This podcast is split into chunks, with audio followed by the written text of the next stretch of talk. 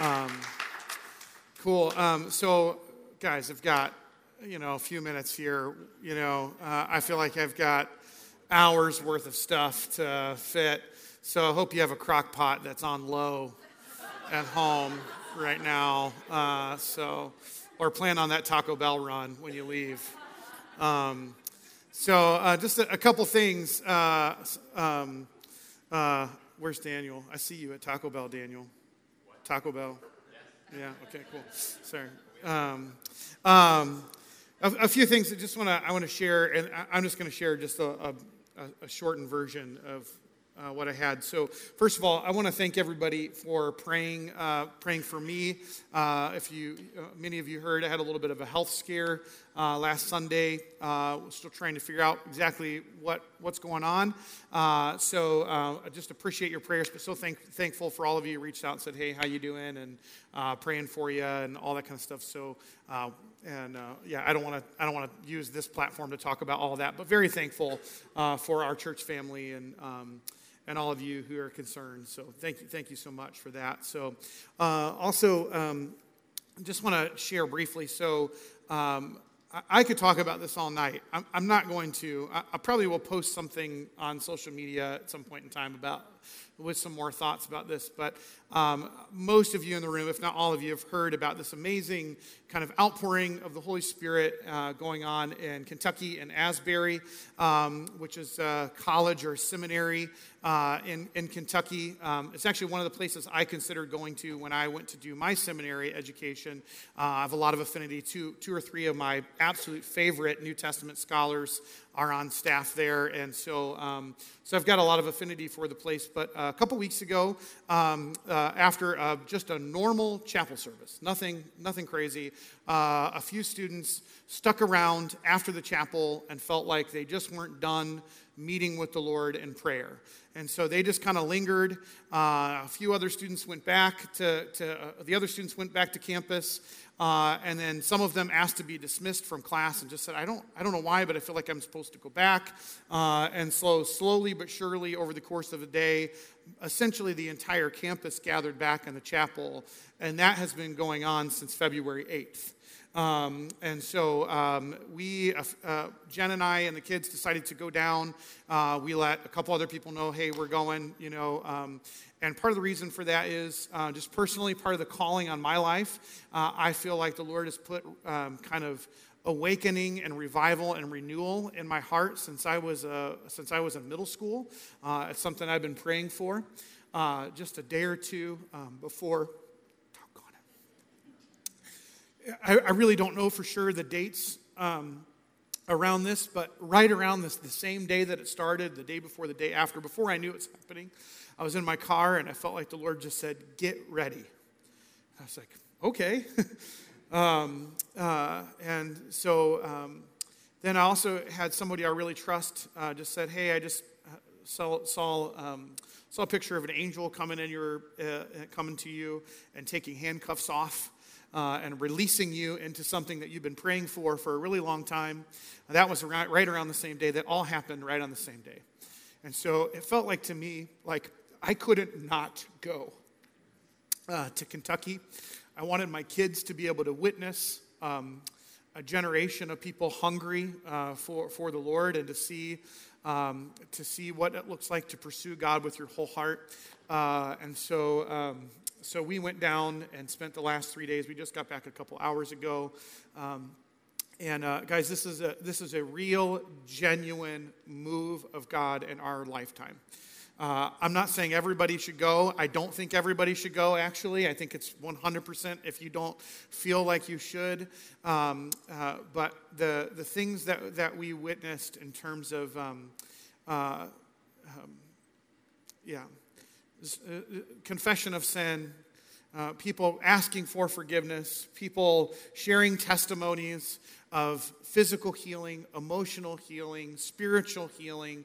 Uh, I mean, you name it. it. It's the closest thing I've ever experienced to Acts chapter 2. Uh, so, that, if you don't know, Acts chapter 2, verses 42 through 47 uh, is the cry of my heart for our church family, that we would be that. And that's exactly what I saw power of the Spirit, uh, people, people being filled with the Spirit, people confessing. I mean, it was just absolutely incredible. And so I just want you to know from a firsthand, you know, uh, experience uh, that what you're hearing on the seeing and seeing and stuff like that on the internet uh, is is 100% real and genuine. Uh, you can talk to a few others. The Richies were there, the Withrows were there. Um, so if you want to ask some other people about their experience, then, then, then please do it. I'm happy to, to share more about that. Um, the thing that's the most impressive to me is the whole entire time I felt like this is what, the, this is what church is supposed to be. This is, this is what the church is called to be. Acts 2 wasn't supposed to stop in Acts 2. I will die going to that hill. Uh, we're supposed to still be living like a family, gathered around the Word of God, sharing things in common with one another, experiencing the power of God. People being added to our number daily, right? Worshiping and praying. Like these are the things that the people of God are called to be, and this is like what we're going to do. Um, but in times and seasons, uh, this the life of the church it kind of slows, and we need to be awakened again. Uh, and so that's kind of what's happening. It's just this sense of awakening. Uh, it's 100% true that the same Holy Spirit that's there is in you and is not contained to a place. I, I want, I want to be really, really clear about that. That said, sometimes uh, God calls us to a place. Um, there are many, many times in Scripture where God says, go. when God says go, you go. You don't ask questions, you just do it. Um, and so, um, and so I, I don't know what this, I have no long term predictions about what this means for the church in America. I have no expectations other than high expectations for what this means for our, for our church family. Um, uh, I'm just going to stand on God's word. And he said, get ready, so we're getting ready. So, uh, no agenda to come in tonight and for anything special to happen. Just we were praying um, before service and just felt like um, we were just supposed to not wait until 4:30 and start worship, and so we just did. Um, and uh, uh, we're gonna just we're just gonna continue to do that. So, yeah. Anyway, I could talk all night about that, but um, I've got nine minutes. Turn to Matthew chapter 4. I'm only sharing this because I, I, would wait. This is normally I would just be like, wait, and then we'll deal with this next Sunday. But I feel like some of you need to hear this before you head into the Lent season. So that's why, that's why I'm sharing this. So, uh, like Meg said, um, we're not overly religious uh, about this kind of stuff. Um, there are times and seasons where it makes sense uh, for you to have intentional times of fasting and pursuing the Lord. That's all Lent is. Uh, so it prepares our hearts for the celebration of Easter. If you don't want to do it, don't do it. I could care less. I do care that you're pursuing and hungering after the Lord, whatever you call it. Uh, so we kick that off on Wednesday. Uh, it's a traditional day that people get ashes. It's kind of a symbolic marker of a, of a season. Uh, so, um, so God has made us the kind of people that work in rhythms uh, and seasons. We're, we're people that are marked by, by certain seasons. And so this is just our, our one of the ways that the church has done this. And so we, we just open ourselves up to it. And so uh, some of this is based here in this chapter. The practice of Lent is actually based here in, in Matthew chapter 4. Did I say Luke? I meant Matthew if I said Luke. Matthew chapter 4. And we've been in the Gospel of Matthew, and we know that Jesus is um, kind of um, reliving the life of Israel and he's succeeding where Israel has failed. Uh, now, just like the Israelites went into a time of testing in the wilderness after they were led out of Egypt, Jesus enters into the time into this time of testing into the wilderness. And I talked about what a wilderness season was a couple weeks ago, and so this is we're going to flesh that out a little bit over the next couple weeks. So here's what it says. I'm just going to read through the first part. Um, then Jesus was led by the Spirit into the wilderness to be tempted by the devil. After fasting 40 days and 40 nights, he was hungry. The tempter came to him and said, If you are the Son of God, tell these stones to become bread. And Jesus answered, It is written, Man shall not live on bread alone, but by every word that comes from the mouth of God. This is the word of the Lord, and I believe it. There you go. So, Lord, just make this make sense in the next five minutes or so. In your name, amen. So here we got Jesus. He's hungry. 40 days will do that to you without food, right? So it's interesting. Um, a couple, a couple little thoughts. I'm just going to pepper you with some stuff. Um, it says here at the beginning of the passage that Jesus was led by the Spirit into the wilderness, into this time of testing or temptation. Um, it's not like Jesus was forced into the wilderness. I want you to, to think about this. It's not like the Holy Spirit ascended in the form of a physical person, took Jesus by the hand, and said, You must go with me, and you can't resist. There was something where Jesus was attuned to the voice of the Holy Spirit in his life that said, It's time for you to go into the wilderness and, and be tested. And Jesus said, Yes. So this time of testing is an act of obedience on the part of Jesus. I want you to see that. This time of testing is an act of obedience on the part of Jesus. And here's why that's important.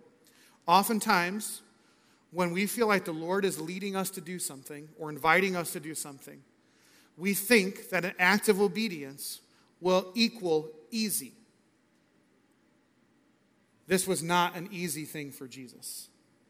Sometimes I get it in my head that if God's asking me to do something and I do it, that I'm going to somehow step into something easier because God asked me to do it.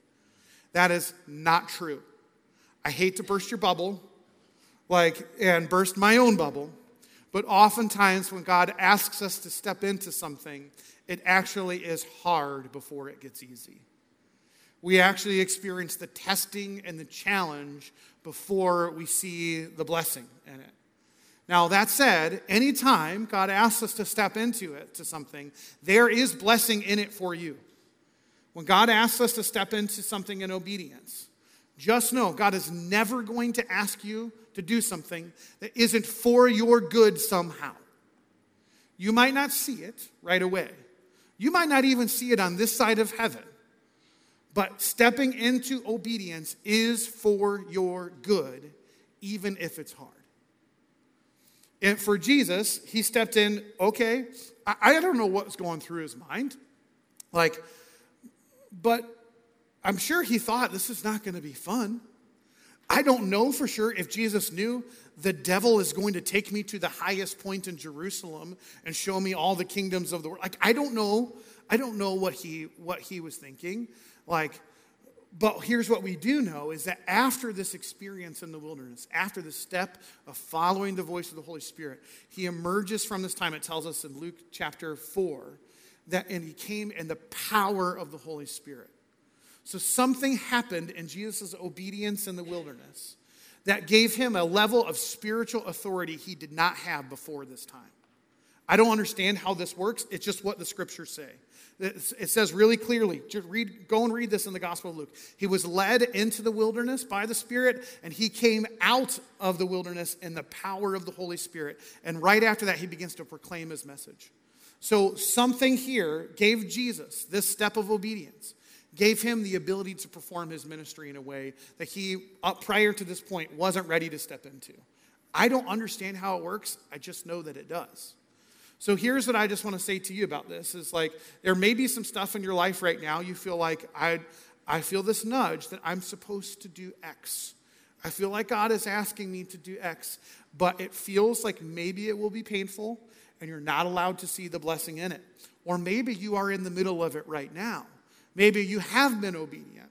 Maybe you have stepped into something and you feel like, I've done, God, what you asked me to do. Why aren't you making this easy? Anyone pray prayers like that, or is it just me? Right? I'm telling you, there will be blessing in it.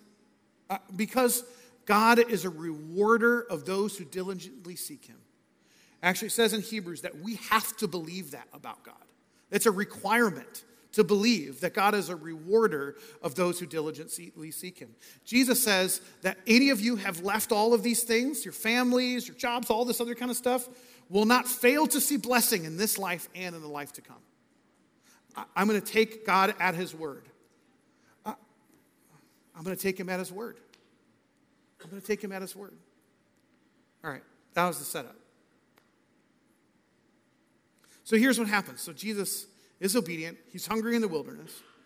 And the enemy comes and says, If you are the Son of God, tell, tell these stones to become bread. This is an important thing for us to realize about temptation and about testing that comes from the enemy. The testing from the enemy is always, is always aimed at creating disconnection between you and the Father. The temptation and the testing of the enemy is always aimed at creating disconnection between you and the Father. It is never about the specific sin that you feel tempted to do. It's never about that. It's never about that. His aim, just like it was in the Garden of Eden, is to, is to create something inside of you that creates disconnection between you and the Father. That's exactly what he did with Adam and Eve. The serpent comes to Adam and Eve and, and begins to plant the seed of doubt about God's goodness. Why? Well, because if I don't perceive that God is good, well, then there's an immediate sense of disconnection. Has anyone ever betrayed your trust? Or maybe you thought betrayed your trust, but you weren't sure? It immediately puts this kind of disconnection between you, between you and another person. And what the enemy wants to do is to cry, try to create that sense of distance, that sense of disconnection for any, for any number of different things. And by the way, it doesn't have to be about sinful behavior, right? We often, uh, it, it can be about not doing what God is asking us to do. Has God ever asked you to do something and like you kind of resisted it and it created this sense of like distance between you and the Father? I have something right now in my own life where I feel like, Lord, I did not listen to you about that. Like, and I, to be honest, it's hanging over my head. I'm, I'm, I'm having to remind myself that God's not frustrated or angry at me or punishing me like for it, like, but it's, it's creating that sense of disconnection. And that's exactly what, what the enemy is trying to do. He's trying to create this sense of dissonance between what God said is true about what who the Father said is true about Jesus and what he's trying to manipulate him to thinking. So he says, if you are the Son of God. Well, what did God just say? You remember what, what just happened right before this? Like two verses before? The voice of the heaven opens. This is my son who I love and who I'm well pleased. Is there any question about whether or not Jesus is the son? No. But the enemy is trying to plant the seed of doubt about that trying to create a sense of confusion about that. And that is how he is working in your life right now. I guarantee you that is how the enemy is trying to work. He is trying to put a wedge of disconnection between you and, and the Father. Sometimes it looks like sin because that sin produces shame. And that shame causes us to put, push God away. That's exactly what happens in the garden. The moment that Adam and Eve, Eve sin, they cover over themselves. They're hiding from God because of the shame. Guys, sin does not repel God. That's not the way it works. Actually, the, the story throughout the, the scripture is that God pursues sinful people. It's that we run away from him. It's, it, I, I know this isn't reverse because we think about like God can't stand sin. All I can say is Jesus is the perfect image of God, the exact representation of his being. And everywhere that Jesus went, he was with sinful people. And instead of saying, No, get away from me, Jesus was like, No, bring him in closer. The Pharisees were like, You can't let that woman touch you, Jesus. Don't you know she's sinful? He is like, Bring her in. Do you see what I'm saying? Jesus is not repelled by your sin, He made a way for your sin, right? But what the enemy wants to do is to twist and distort things so that we push God away so that there is distortion that, that we have. And what the, the effect of sin and disobedience in our life, it has a compounding interest kind of effect. The more we step into that, the more it causes us to push God away. I wish I had more time to go into that. I don't. You, you get the point. But the thing is, he's not tempting Jesus to sin here. It's not sin for Jesus to turn the stones into bread, right? As a matter of fact, Jesus in his own ministry later on is going to have this awesome like miracle of multiplication, right? He's going to turn a couple loaves and a couple fishes into feeding maybe up to 20,000 people.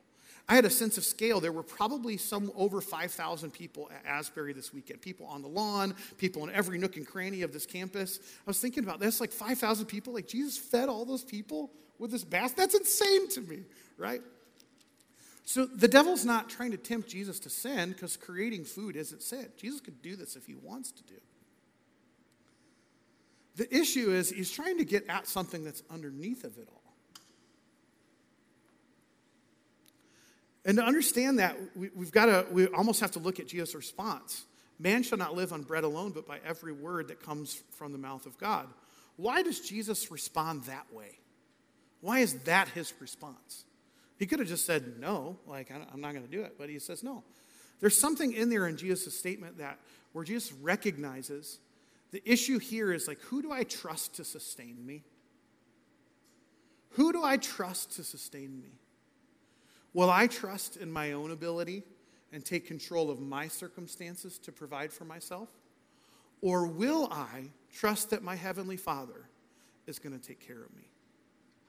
That's really the, that's really the heart of the matter. And the temptation, the enemy knows this. The enemy knows that Jesus is really committed to hungering and thirsting after what his heavenly Father has for him. And so the enemy comes and tries to test and say, okay, turn it, turn it into bread. And Jesus is like, no, I'm not going to do that. I'm not going to let my physical hunger outweigh the hunger that I have for what my Father has for me. That's essentially what is, what's happening here in this story.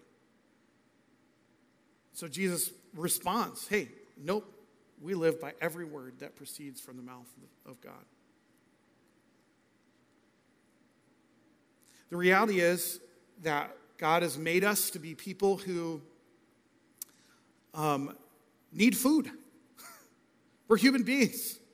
We have physical needs as humans. If we don't drink water, for a period of time, we will die. If you go long enough without eat, eating food, you will die.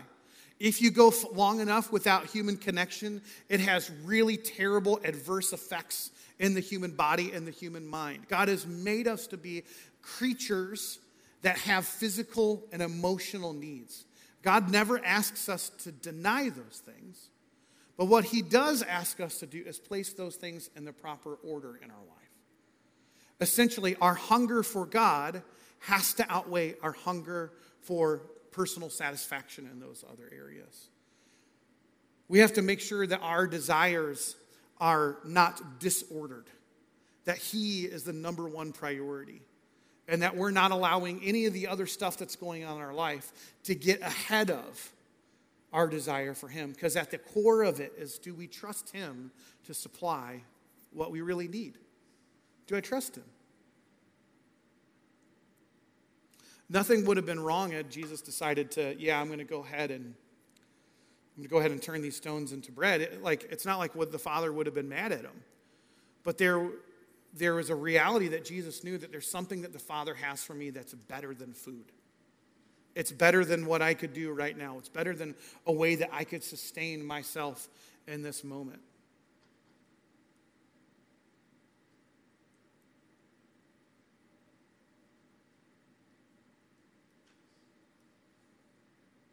And the reality is, I think all of us have different things in our life where we feel tempted to meet our own needs.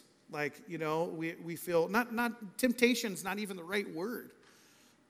It's our gut level response to try to make sure that our, our own needs are met rather than trusting God to meet our needs. At least it is for me. How I can how I know that is by worrying that my needs won't met won't be met, right? Will there be enough? Like, will there be enough friendships? Will there be enough time? Will there be enough money? Will there be enough retirement money? Like, well, you know, you see what I mean? Like, we have all these things where we ask this question will, will, will there be enough? And it's not wrong to ask those questions. What's wrong is to not have our chief priority is do I have enough of God?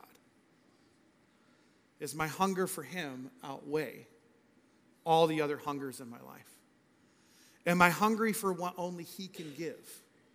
Am I willing to see how He is able to sustain me even when I'm wearied and I'm tired?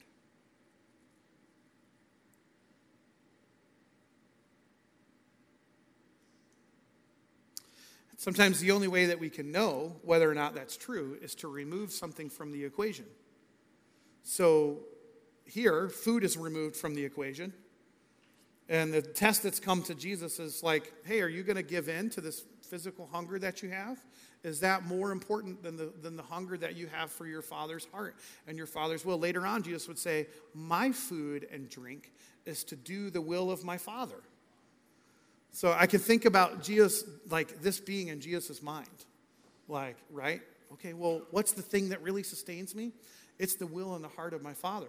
So sometimes the only way that we can know whether or not we are really hungering for what God has for us and His sustaining power in our life versus hungering after the, like, whatever the world has to offer is to remove the thing that the world has to offer for a while and see what effect that has on us. Does that make sense? So Jesus here is at his weakest point physically, but at his strongest point spiritually. That's the way I read this passage. He's at his weakest point physically, but he's at his strongest point spiritually because he realizes he actually doesn't need what the enemy's coming to t- tempt him with. It's like, I know my father's going to take care of me. So, what are you hungry for? Are you hungry for the things of God more than you are the things of this world? Like, are you willing to trust God to sustain you?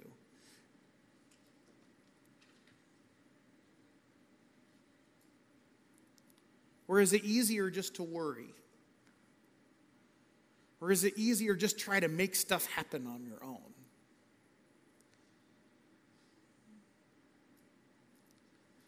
The father is just so kind and nice that like he's not like mad at you for it. He's just like, I just have so much better for you.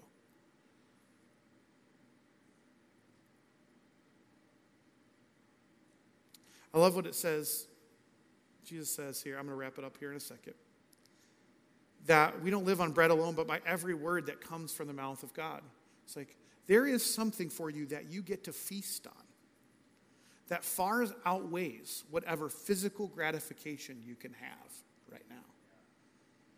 I know that that doesn't make any sense if you've never experienced it, but I'm telling you, it is true.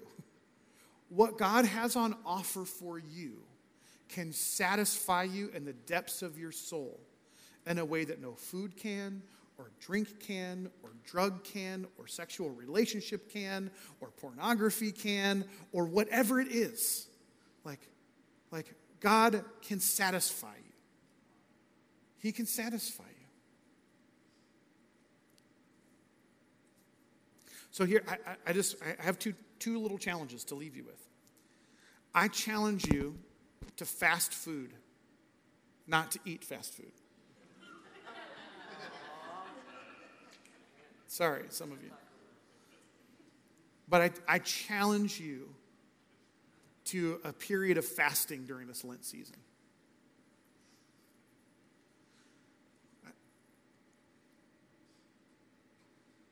Jesus' assumption is that we would be people who fast. In the Sermon on the Mount, Jesus says, When you fast. That's interesting. The Apostle Paul tells us, Hey, you couples, you guys make sure that you spend time in the bedroom together, except for when you're fasting, right?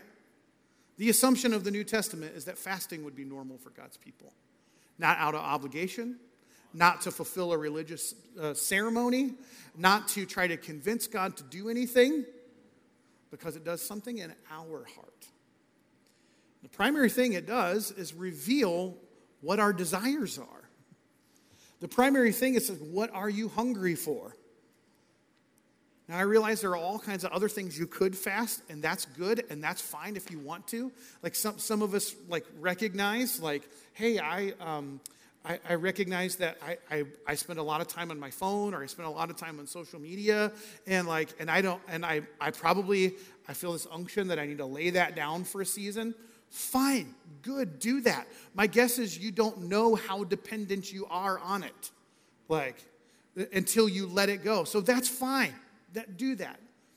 But fasting at its core is about setting aside the most basic human needs, like so that we can see what's really in our heart. If this doesn't land for you, that's fine. There's no sense of religious spirit in this. I just, I personally want to experience hunger for God that outweighs everything else in I perfectly want, I personally want to know what does it mean that your love is better than life? What does it mean that I don't just live by bread alone, but by every word that comes from the mouth of God? How do I build myself up by feasting on the word of God?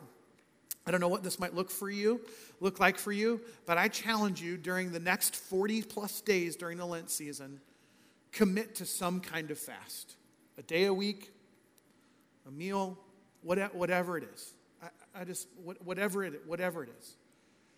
And see if the Lord would, would, would reveal something in your heart. The second part of that is I challenge you to feast on the Word of God. I challenge you instead, don't just not eat. I challenge you to get your face in this book and devour it.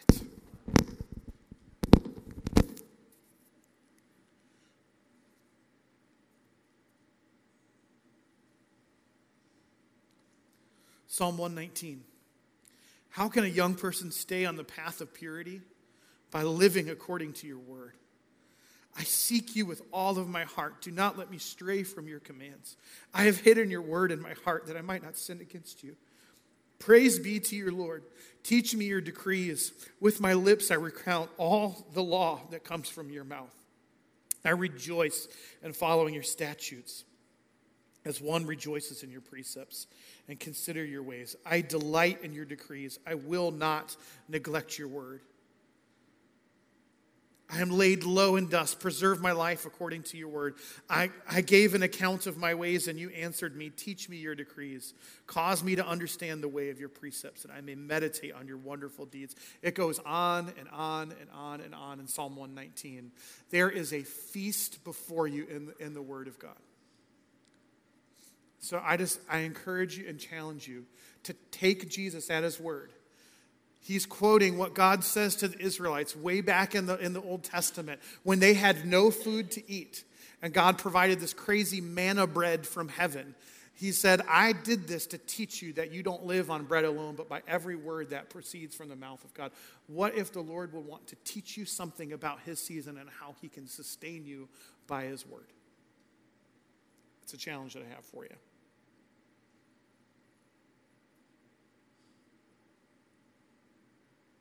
Lord, I pray that whatever I've said that's from you would stick.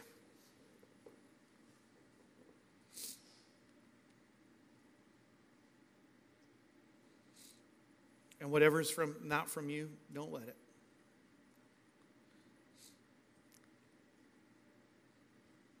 Lord, I pray for encounters with you and your word.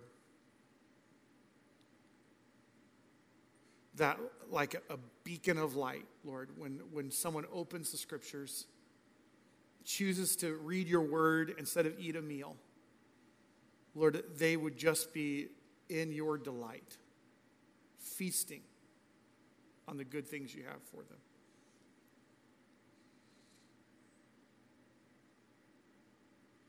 Lord, I pray that my friends, myself included, Lord, would be willing to enter into the test to see whether or not we hunger for you or whether we're hungering for the things of this world. Teach us how to hunger for you, Lord. In your name we pray. Amen. If you feel like you need to spend a little time praying, you're welcome to pray. I know we went long. Uh, otherwise, you guys go. Have an awesome week. We'll see you.